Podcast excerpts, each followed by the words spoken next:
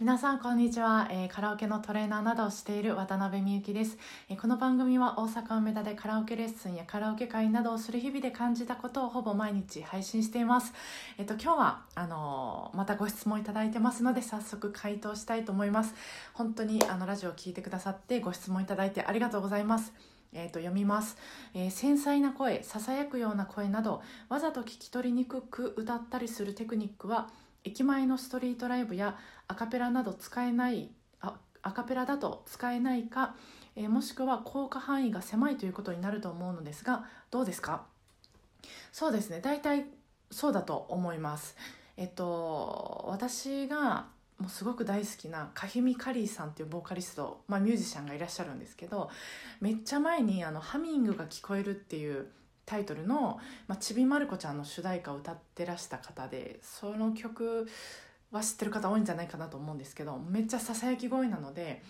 あのライブで再現するのが難しいから、まあ、あんまりライブはしないっていうようなことを言ってたような記憶があるんですけど、まあ、こういうふうになんか声質によってあの場所を選ぶこともあると思います。でやっぱりその駅前のストリートライブとか、まあ、例えば、えーと、大勢で行くカラオケとかあのざわざわしてるところではやっぱりその抜けのいい声声量のある声があの目に留まりやすいっていうのかな。おってこう聞こうかなって思うというかいいなって思ってもらいやすいと思います。アカペラとかだとまあ、曲とか場所によってはささやき声とかも使うんじゃないかなと思うんですけどまあささやき声から張りのある声までいろいろまあ使えた方がいいですよね。まあ、こんな感じであのはい声質によって、えー、場所は選ぶと思いますがまあどんな声もいいですよねまたこういうこと話し出すと脱線するんですけどまあどんな声も素晴らしいと思うのでまあ、その場所に応じて使い分けはするけれどもあの、まあ、昨日もちょっとお話しさせてもらったように声ってまあ人の気持ち感情、まあ、心の状態を伝える道具なので、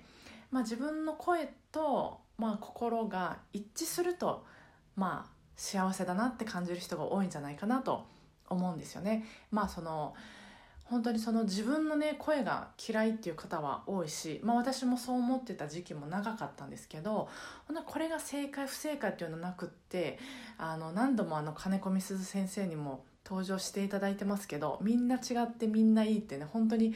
あの声のこと知れば知るほど、まあ、そう思うし、まあ、歌っててその気持ちいいああ声出してて気持ちいいなっていう状態になれれば本当にあの楽しいしまあ、毎日結構ご機嫌に過ごせる時間が増えるんじゃないかなと思います。思いっきり脱線してますけどえっ、ー、と声質によって場所は選ぶという回答でした。えこんな感じで伝わってますでしょうか？えーと、それでは皆さん今週も、えー、ご機嫌なカラオケライフが過ごせますように今日もお疲れ様でした。